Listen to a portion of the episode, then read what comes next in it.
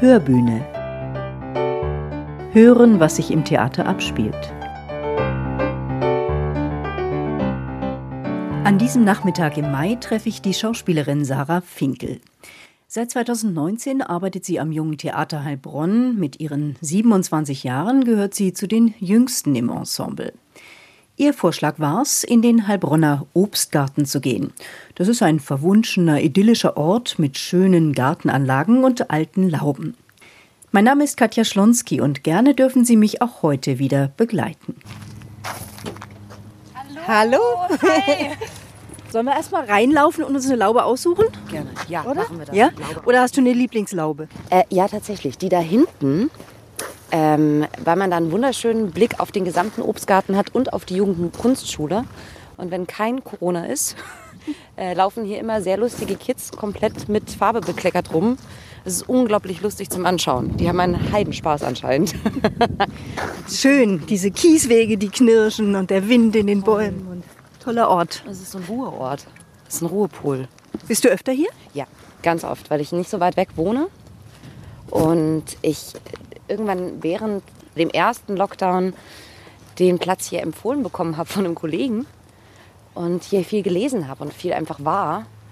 Ja, weil es was Meditatives hat, hier zu sitzen. Also jetzt laufen wir auf deine Lieblingslaube zu. Warum gefällt dir die besonders gut? Ähm, die hat irgendwas wie aus einer anderen Zeit, finde ich immer. Das sieht für mich aus wie so einer dieser britischen Gärten, finde ich. Ich würde jetzt einfach mal behaupten, die ist aus einer anderen Zeit. Die ist auch aus einer anderen Zeit. Das, ist, das kommt äh, Gott sei Dank dazu, dass die auch noch aus einer anderen Zeit ist. Und ich bin jemand, der ein ganz großes Herz für alte, nostalgische Dinge hat. Und äh, umso mehr liebe ich das hier. Und vor allem mag ich das Türkis so. Diese Farbkombination ist toll. Das ist Türkis und ein bisschen grün und gelb und so ein Rosé in dunkles. Ja, viele Farben. Schön. Und altes Gebälk, bisschen rissig, aber wunderschön. Ja, aber gerade weil es so rissig ist, ist es, glaube ich, so charmant. Und die Bank ist wie für uns gemacht, oder? Die Bank ist wie für uns gemacht. Die rutschen wir vielleicht ein bisschen vor, dann haben wir ein bisschen mehr Sonne. Sarah, du kommst aus Bayern, bist 1994 in Landshut geboren und auch da aufgewachsen. Und danach gab es doch etliche Stationen schon, von Oberammergau, Passau nach Paderborn. Seit 2019 bist du jetzt in Heilbronn. Wie fühlt sich das an? Es ist eine Stadt, die ich lieb gewonnen habe mittlerweile. Es ist ein bisschen seltsam, jetzt auch mal länger irgendwo zu bleiben, nachdem ich ja so viel durch die Gegend getingelt bin. Und habe leider das Problem eben, dass äh, ich durch den Lockdown jetzt gar nicht so viel am Theater arbeiten durfte. Aber das, was ich arbeiten durfte, war sehr, sehr schön. Und ähm, ja, man gewöhnt sich relativ schnell ein, habe ich das Gefühl, in diese Stadt. Sie nimmt einen auf, Gott sei Dank. Du hast äh, nach dem Abi nicht gleich die Idee gehabt, Theater zu machen, sondern hast dich erstmal in den anderen künstlerischen Bereich hingezogen gefühlt. Du hast eine Ausbildung an der Berufsfachschule für Holzbildhauer in Oberammergau begonnen. Da kommt mir gleich das Bild vom Herrgottsschnitzer. Was hat dich zu dieser Ausbildung gebracht? Also das Bild vom Herrgottsschnitzer stimmt erstmal tatsächlich. Die Schnitzschule wird sie übrigens umgangssprachlich genannt. Die Schnitzschule in Oberammergau. Die Schnitzis. Und das war ein sehr lustiger Umstand. Das hatte viel mit äh, Spontanität zu tun. Und zwar habe ich mein Abitur in Kunst gemacht und war kurz vor dem Abitur relativ planlos, was ich denn jetzt tun sollte und hatte eine wunderbare Kunstlehrerin, die damals zu mir sagte, Mensch, Sarah, mach doch was mit Kunst. Da gibt's diese Schnitzschule in Oberammergau, da kann man sich gerade noch bewerben, bewirb dich da mal, mach eine Mappe, vielleicht klappt das ja. Und ich dachte mir, ach Mensch, Kunst und ich bin ein wahnsinniger Freund von der Bildhauerei, von der Malerei. Dachte mir, das könnte was sein für mich, wo ich mich wohlfühle, wo ich mich kreativ ausleben kann. Hab mich beworben und es hat tatsächlich geklappt. Das ist aber auch ein ganz schöner Knochenjob. Ne? Also es ist ja wirklich harte körperliche Arbeit. Die ersten Wochen waren von Muskelkatern geprägt. Man macht parallel dazu in dem ersten im ganzen Jahr eine Schreinerausbildung noch, also eine Teilschreinerausbildung. Das ist schon sehr viel körperliche Arbeit gewesen, aber das ist gar nichts, was mich stört. Also ich war da eher ziemlich froh drum, etwas zu tun mit meinen Händen und tatsächlich etwas zu schaffen und das in den Muskeln und den Knochen zu spüren. Komme aus einer Familie, aus einer Gärtnerfamilie, wo das immer schon zu meinem Leben dazugehört hat, dass man anpackt und sich die Hände dreckig macht. Machst du heute noch was in dem Bereich? Ja und nein. Also ich habe ganz viel, was ich gelernt habe in dieser Ausbildung, mitgenommen für sämtliche Umbauprojekte, die ich irgendwie so anfange. Alles, was ich irgendwie selber machen kann in meiner Wohnung oder zusammenbauen kann, probiere ich aus. Das ist dieses Try-and-Arrow-System. Wenn es nicht klappt, muss man es halt neu machen. Ich mal immer noch sehr viel. Das Bildhauern an sich ist wahnsinnig schwierig jetzt hier umzusetzen, weil ich keine Werkstatt habe. Dann kam ja irgendwann der Sinneswandel. Mhm. Nach relativ kurzer Zeit, ich glaube, du hast es ein Jahr lang gemacht, dann kam der Sinneswandel und die Idee, ich könnte eigentlich Theater machen. Wer hat dich drauf gebracht? Wie kam es dazu? Der Sinneswandel kam, weil mir das Material Holz zu störrisch war, weil mir die Geduld gefehlt hat, in dieser Bildhauerschule so akkurat zu arbeiten, wie das vielleicht notwendig gewesen wäre, obwohl ich den Beruf toll fand. Und dann habe ich lange überlegt, was ich denn jetzt machen wollen würde. Und dann ploppte eine Idee in meinem Kopf wieder auf, die immer schon präsent war. Und nämlich der Versuch, man könnte es doch mit dem Schauspiel mal probieren. Und dann habe ich mich wieder beworben, bin wieder einfach genommen worden und dachte mir, gut, dann geht der Weg jetzt dahin. Ich poker mal ein bisschen auf mein Glück und das war die beste Entscheidung, die ich treffen konnte. Aufs Glück pokern, das passt zu Sarah, deren Lebensmotto von Samuel Beckett stammt. Ever tried, ever failed, no matter, try again, fail again, fail better.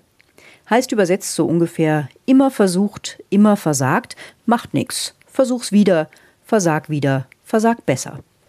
Ja, aber ganz ehrlich, Sarah hat schon in der Schule nicht versagt und letztendlich ist sie dann wieder dem Rat eines Lehrers gefolgt. Der sagte, Sarah, mit der Stimme musst du was machen. Du musst irgendetwas mit dieser Stimme machen. Jedes Mal, wenn man dich vorlesen lässt, hören alle zu. Das muss doch irgendwo einen Sinn haben, dass wir das irgendwie verwenden können. Und da war aber eben, wie gesagt, der erste Gedanke eher, ich gehe zum Radio oder zum Fernsehen als, als Journalistin, gar nicht das Schauspiel. Kann ja alles noch kommen. Ja, vielleicht. Erstmal hast du eine vier Jahre lange Ausbildung gemacht. Also es ist tatsächlich ein richtig langes Studium, das Schauspielstudium. Und dann hast du in der freien Szene gearbeitet. Was hast du da genau gemacht? Das ist ja, glaube ich, erstmal auch ein ziemlich hartes Brot, wenn man sich da durchschlagen muss. Ich habe so ziemlich alles gemacht in der freien Szene. Es war ein sehr bunter Mix von Kinder- und Jugendtheater über, also Weihnachtsmärchen, das ist klassisch, wenn man ist als Gast an einem Haus für ein Weihnachtsmärchen, über Performancekunst bis hin zu musikalischen Abenden, Freilufttheater. Ja, das war hart, weil ich teilweise drei Projekte parallel erprobt, gespielt und vorbereitet habe. Aber auch eine der spannendsten Zeiten, die ich im Theater bis jetzt hatte, weil man mit so vielen verschiedenen Menschen aus so vielen Genres zusammenarbeitet. Man lernt Musiker kennen, man lernt Regisseure kennen, die ganz anders arbeiten, als man das jetzt vielleicht von einer ganz normalen Schauspielausbildung gewohnt ist. Und das war unglaublich hart, aber unglaublich schön und spannend und aufregend. Und es war die beste Entscheidung, das die ersten zwei Jahre zu machen. Ihr seid da sozusagen mit dem Karren durch die Lande gezogen. Also so Shakespeare-mäßig wie mit dem Tespis-Karren über die Dörfer in Bayern, war das so? Genau, zum Teil. Also ich habe viel an normalen Häusern gespielt und dann eben zwei Jahre lang ein Herzensprojekt gemacht, nämlich das Kulturmobil in Landshut. Es ist vom Freistaat Bayern organisiert. Es ist eine staatliche Institution und da ist das System, dass man die Kultur auf die Dörfer bringt. Das heißt tatsächlich, wir sind mit einem LKW von Dorf zu Dorf gefahren, teilweise äh, kleine Dörfer, die nicht mehr als 600 Einwohner hatten und haben dort Theater gespielt. Umsonst und draußen, wo dann aus sämtlichen umliegenden Höfen die restlichen Stühle und Bierbänke geholt worden sind, Leute gestanden sind, weil dieses Kulturmobil, das es jetzt seit 21 Jahren gibt, einen wahnsinnig guten Ruf hat und vor allem etwas ist, auf das sich jedes Dorf schon wieder freut. Also das ist so das Event im Sommer, da kommen jetzt die Schauspieler, dann wird gespielt für uns. Sag mal, wenn du aus Landshut kommst, mhm. sprichst du eigentlich kein Bayerisch? Doch. Doch, ich spreche Bayerisch. Ich habe sogar Bayerisch schon gespielt. Ich hatte den einen Molière gespielt vor drei Jahren auf Bayerisch. Molière auf Bayerisch. Sagst du mir mal drei Sätze? Oh Gott. Ähm, aber er, er ist so ein Großkopf, dass er immer nach vorn schaut und überhaupt nicht merkt, wenn ein paar andere ihm nur das Geld aus der Tasche ziehen will. Ungefähr so war das. Aber ich kann mich auch nicht mehr genau erinnern, es war eine Eigenübersetzung. Ich müsste nochmal nachlesen. Aber klingt irgendwie nicht nach Molière. Ist es auch nicht mehr. Also das ist das Schöne. Also es ist, Molière lebt nicht nur von der Sprache, Molière lebt tatsächlich von der Komik und vom Wortwechsel. Also wir haben uns damals die Mühe gemacht, das nicht einfach nur stumpf zu übersetzen, sondern jeder Schauspieler hat seine eigene Version geschrieben. Und es ging darum, dass wir den Menschen einen Molière, der oft sehr schwer ist, sehr schwer verständlich und auch oft in seiner Sprachform etwas steif für die heutige Zeit, mal näher bringt. Und da darf eine, eine Dorin, die eine Magd ist, natürlich auch ordentlich Bayern.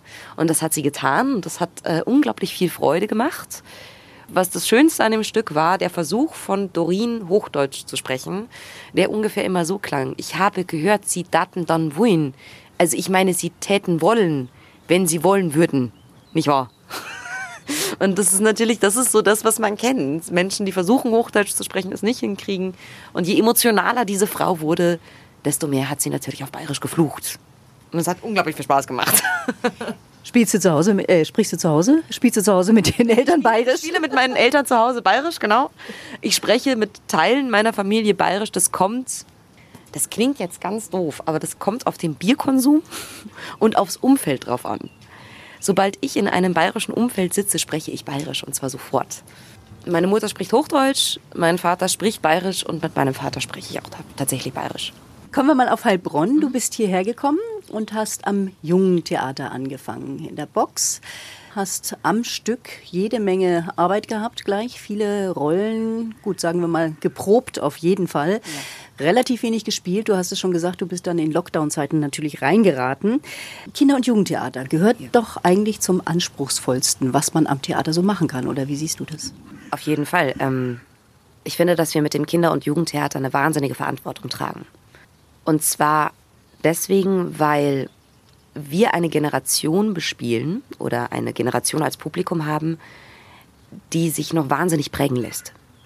Die aufnimmt und sieht und daraus ihre Schlüsse zieht. Wenn man sich überlegt, dass wir eine, eine Altersrange haben von drei, vier Jahren bis hin zu 16, 17, 18, 20, dann auch die Erwachsenen oft mit noch in unserem Publikum sitzen haben, haben wir eine Generation, der wir etwas zeigen können, die irgendwann unsere Zukunft ausmacht. Und die lustigerweise auch die Zukunft der anderen Theater ausmacht oder des Abo-Publikums. Denn das sind die Abonnenten, die dann sich später entscheiden, ach Mensch, ich gehe jetzt öfter ins Theater, weil ich habe etwas gesehen in meiner Jugend oder in meiner Kindheit, was mich gefreut hat, was mich fasziniert hat, wo ich wirklich Lust darauf bekommen hatte, Lust auf mehr. Aber eben auch die Gefahr, dass es auch ein Publikum, das sehr schnell die Lust verlieren kann, wenn man sich nicht genügend Mühe gibt. Und deswegen haben wir, ziehen wir da eine Theatergeneration hoch, wenn wir Glück haben. Und sind einfach sehr nah dran. Wir sind wahnsinnig nah dran an den Kids. Allein durch die, äh, durch die Situation, dass wir in der Box eigentlich fast auf dem Schoß der Kinder spielen, weil wir ja so klein und kammerspielartig sind, haben wir wahnsinnige Reaktionen und müssen damit umgehen, müssen diese Kinder auch, und das ist auch Teil der Theaterpädagogik oder der gesamten der gesamte, der gesamte Aufgabenbereich eines jungen Ensembles, dass wir gemeinsam das, was wir zeigen, mit den Kindern danach auch besprechen, dass wir es aufarbeiten. Weil wir natürlich nicht immer nur einfache und lustige Stücke haben, sondern auch viele Themen anschneiden, wo vielleicht ein Lehrer oder teilweise sogar Eltern sagen würden, du, ich will mir da jetzt keine Meinung zu bilden, das musst du dir selber bilden. Oder anders sagt, ich habe keine Ahnung davon, ich weiß es nicht. Hast du dich eigentlich ganz bewusst für das Kinder- und Jugendtheater entschieden? Ehrlich gesagt, nein. Auch das ist eine Geschichte von Glück gewesen. Ich habe mich hier beworben, war hier vorsprechen, wurde genommen und habe mir dann angeguckt, was sie für Stücke machen und fand den Spielplan interessant. Ich fand den Spielplan vielschichtig, hatte gesehen, dass es eben nicht das ist, was man bei Kinder- und Jugendtheater oft vermutet, nämlich man spielt vor Fünfjährigen und macht Klamauk, sondern dass wir ganz andere Stücke auch auf dem Spielplan haben oder hatten. Mit E.T.H. Hoffmann hatten wir drauf. Wir hatten eine Geschichte über eine Obdachlose in Paris, die in, in einen Drogenstrudel reingeschmissen wird. Viele Geschichten und Thematiken über, über Rassismus, über über Gleichberechtigung, über starke Frauen und starke Kinder, die sich emanzipieren und die ihren eigenen Weg suchen, mit einer Problematik umzugehen, die präsent ist und die zwar immer wieder präsent ist. Also wenn es um Mobbing geht, wenn es um Ausgeschlossensein geht. Es ist all das, was wir bespielt haben. Und ich dachte mir, Mensch, vielleicht kann ich da noch einen Unterschied machen. Vielleicht ist das genau der Punkt, jetzt nochmal zu gucken, wo kann ich einen Unterschied machen und wo kann ich die Welt einen Millimeter weiter in einem positiven Umgang rücken und vielleicht noch einfach einen Unterschied machen. Ja. Du bist nun 2019 angekommen und wolltest eigentlich erstmal spielen, spielen, spielen. War dieses Festengagement dann schon was Besonderes für dich? Das Festengagement war vor allem was, was ich überhaupt nicht kannte. Ähm, ich kam von der Schule direkt in die freie Szene, war da wahnsinnig viel beschäftigt und dann gab es eben den Punkt, wo ich mir dachte, okay, ich probiere das jetzt mal aus. Weil wer weiß, ob es mir gefällt. Ich weiß ja nicht, ob nicht das Tingeln und von Engagement zu Engagement fahren mir besser steht oder sich besser mein Lebenskonzept fügt. Und bin dann hier angekommen und habe in den ersten sechs Monaten fünf Stücke gemacht.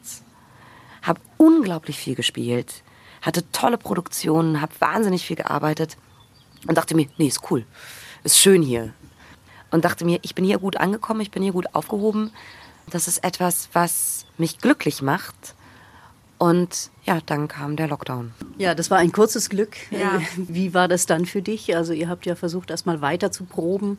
So kurz war das Glück Gott sei Dank nicht. Ich habe fast neun Monate hier gespielt und zwar wirklich in voller Kraft. Das heißt, also ich hatte zu einem gewissen Punkt auch wirklich einen Einblick, wie das jetzt sein würde. Ich hätte da gerne weitergemacht. Als es dann aufgehört hat, ging das ja wahnsinnig schnell. Also das waren ja zwei, drei Wochen, in denen man gemerkt hat, da kommt eine Pandemie auf uns zugerollt und erst dachte man sich, ja gut, dann müssen wir halt ein bisschen Abstand halten. Dann hieß es, dann müssen wir ein bisschen mehr Hände waschen und auf einmal hieß es, wir machen das Theater dicht. Und das ist eine Situation, die jedem von uns fremd war, die keiner von uns einschätzen konnte. Und ich glaube, das Erste, was kam, war Ratlosigkeit und Angst. Diese Angst, wie soll man denn bitte sechs Wochen, damals waren es sechs Wochen, sechs Wochen ohne Theater überleben? Das war der erste Gedanke und rückblickend, glaube ich, sind wir sehr viel leidensfähiger geworden. Aber ich kann gar nicht sagen, wie es sich begibt, weil es ist ja, wir sind ja immer noch drin. Das ist das Problem. Also irgendwie stehen wir immer noch in den Startlöchern und hoffen, dass es irgendwann weitergehen könnte. Ich habe euch zwischendurch mal erlebt auf der Probebühne. Da habt ihr Rico, Oskar und die Tieferschatten geprobt mit der Annette Kuss, der Leiterin des Jungen Theaters. Da hatte man das Gefühl, obwohl ihr euch vielleicht lange nicht gesehen habt, aber ihr habt euch richtig gefreut, euch wiederzuhaben. Und ihr seid auch ein gutes Team, oder? Ich finde, wir sind ein unschlagbares Team tatsächlich. Die Lockdown-Zeiten hat Sarah Finkel auch genutzt, ja, um sozusagen das ein oder andere Lebensthema zu beackern. Sie hat geschrieben, manchmal geprobt und ist manchmal virtuell aufgetreten, zum Beispiel am 8. März, am Internationalen Frauentag. Ich sehe mich auf jeden Fall als Feministin, tatsächlich. Und ich sehe mich, glaube ich, ein bisschen als Vermittlerin oft. Ich habe oft festgestellt, dass das Thema Feminismus, Emanzipation, Gleichberechtigung und Gleichstellung ein Thema ist, das von Missverständnissen gebeutelt ist. Und habe gemerkt und gelernt, dass es wahnsinnig wichtig ist, einen offenen Dialog zu führen und in den Diskurs zu gehen und einen Diskurs zu führen, der niemanden niedermacht, der niemanden beschuldigt, der sich aber auch nicht emporhebt über andere Lebensentwürfe, sondern der einfach ganz klar aufzeigt, wo sind Missstände, wo fehlt was, und wo ist Arbeit zu tun. Und es ist immer Platz für Fehler. Das ist auch so ein Punkt. Es ist Platz für Fehler, dass man mal einen Fehler begeht, den man so nicht gemeint hat. Das ist eine andere Ebene wie die sexuellen Übergriffe und die extremen sexualisierten Übergriffe und Vorwürfe, die an anderen Häusern oder in der Filmszene passieren. Also wir reden ja jetzt in einer höheren Ebene auch tatsächlich von sexualisierter Gewalt. Also wir können nur immer und immer darüber reden und immer und immer wieder es zum Thema machen, weil es ganz viele Frauen gibt, die und auch Männer, man muss auch da sagen, es gibt auch viele Männer, die unter sexualisierter Gewalt leiden, die in einer Ohnmacht nicht wissen, wie sie es ansprechen sollen. Und wir sind auf einem einigermaßen guten Weg, diese Debatte überhaupt zu führen. Sarah lässt jedenfalls keine Gelegenheit zur Diskussion aus. Manchmal finden die Leute das ein bisschen anstrengend, meint sie augenzwinkernd. Aber das Thema Rassismus, auch das treibt sie um. Zusammen mit ihrem Kollegen Lukas Jansson hat sie das Stück Angst vor dem Fremden entwickelt. Dieser Abend Angst vor dem Fremden ist eine Art Collage. Wir reduzieren uns komplett auf uns zwei als Schauspieler und als Privatpersonen. Ich glaube, das ist das, was diesen Abend so interessant macht. Wir sind sowohl als Privatpersonen auf der Bühne als auch als Figuren. Wir sind durch die Archive unseres Theaters sozusagen gegangen und unsere eigenen Archive haben Stücktexte zum Thema Xenophobie und Angst vor dem Fremden gesucht. Zum Thema Rassismus haben versucht, so viele Seiten wie möglich zu beleuchten, gleichzeitig uns mit Philosophen beschäftigt, haben uns mit eigenen Ängsten beschäftigt gerade Lukas, der einen Migrationsvordergrund hat, der das auch am eigenen Leib erfährt. Ich, die das oft schon beobachtet hat und mich immer wieder gefragt habe, wo der Sinn hinter all dieser, all diesem Hass und all dieser Angst ist und also Angst vor dem Fremden, die ich mich immer schon politisch dafür engagiere und immer schon eine wahnsinnige Wut hatte. Das muss man jetzt, glaube ich, auch mal sagen. Ich bin, werde immer sehr wütend, wenn es um dieses Thema geht, weil es für mich immer noch eines der unverständlichsten Sozialprobleme ist, die wir in unserer Gesellschaft haben. Weil ich immer noch nicht weiß, warum wir nicht aus unseren Fehlern gelernt haben. Ich weiß immer noch nicht, warum es sein kann, dass wir in einem Land wie Deutschland immer noch uns mit einer NPD, einer AfD oder mit generell einer rechtsextremen Pegida oder ähnlichen überhaupt beschäftigen müssen. Wie kann das Nährboden in unserer Gesellschaft finden? Das ist etwas, was mich zutiefst wütend macht. Und aus dieser Wut und aus Lukas Wut haben wir gesagt, okay, wir haben ein Mittel, das nennt sich Bühne und dieses Mittel könnten wir nutzen. Auch dafür müsst ihr natürlich erstmal wieder auf die Bühne dürfen. Ihr werdet das öfter zeigen, dann das Stück? Das ist so eine Dispositionsfrage, wie, wie jetzt hier der Lockdown und Corona weitergeht. Wenn wir können, werden wir es so oft zeigen, wie es möglich ist. Sicher ist, dass wir es im September, Oktober zeigen zum NSU-Gedenkprojekt da auf jeden Fall als Rahmenprogramm. Dafür werden wir es ja gerade wieder aufnehmen.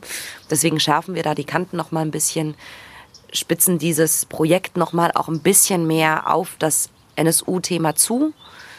Und dann werden wir hoffentlich es noch ein paar Mal spielen dürfen, um so viele Menschen wie möglich damit zu erreichen. Sarah, du hast noch eine große Leidenschaft, das ist das Singen. Bringst du das in all diesen Programmen unter? Ja, tatsächlich. äh, tatsächlich bringe ich das Singen unter. Das liegt wahrscheinlich auch daran, dass das Haus mittlerweile weiß, dass ich gut singen kann und dann wird halt immer gesagt, man könnte da auch noch ein, ein Lied machen, weil man ja mit Musik Menschen auch tatsächlich oft sehr gut erreicht. Es ist immer so ein bisschen eine zweiseitige Geschichte. Zum einen bin ich jemand, der natürlich für sein Leben gern einfach so singt und wenn es sich dann aber ergibt, dass ich durch meine Musik auch noch eine Aussage treffen kann, habe ich zwei Fliegen mit einer Klappe geschlagen. Und als hoffnungslose Optimistin rechnet Sarah Finkel damit, spätestens nach dem Sommer eben nicht nur in der Badewanne oder im Wald oder online singen zu dürfen. Wagen wir einfach mal den Blick nach vorn. Hier im Obstgarten, wenn ich die Augen zumache und mir vorstelle, was passieren wird, dann hoffe ich auf erneute Rowing Twenties. Ich hoffe auf einen Überschuss an Energie, eine Lust auf Kultur, auf Musik, auf Tanz, auf Feiern gehen, Aktivitäten haben, Menschen treffen, dass wir all das, was wir die letzten eineinhalb, zwei Jahre nicht tun konnten, dass wir das alles nachholen. Und ich denke, da bin ich nicht alleine mit. Und ich denke, wir werden vermisst. Das Theater wird vermisst, das kriegt man immer wieder gespiegelt. Und ich hoffe auf volle Theatersäle, auf Menschen, die genauso Gänsehaut kriegen, wenn der Vorhang sich öffnet, wie wir, die wir dahinter stehen, und man diese heilige Stille, hat es mal ein Theaterautor genannt, die heilige Stille vor dem Moment des ersten Satzes. Das Blühen und Glühen der Bühne. Und auf den Moment, wenn das das erste Mal passiert, wir haben einen vollen Theatersaal und es gibt diesen Moment von 21, 22, jetzt. Auf den Moment freue ich mich. Ja, tolles Schlusswort. Schön war's. Und schon steigt Sarah wieder in ihren französischen Kastenwagen, den sie, ganz die Holzbildhauerin, gerade selber ausbaut, um damit im Sommer zu verreisen. Ich verabschiede mich auch für heute in zwei Wochen. Dann nehme ich Sie dann in der Hörbühne mit in den Malersaal. Tschüss und schön gesund bleiben.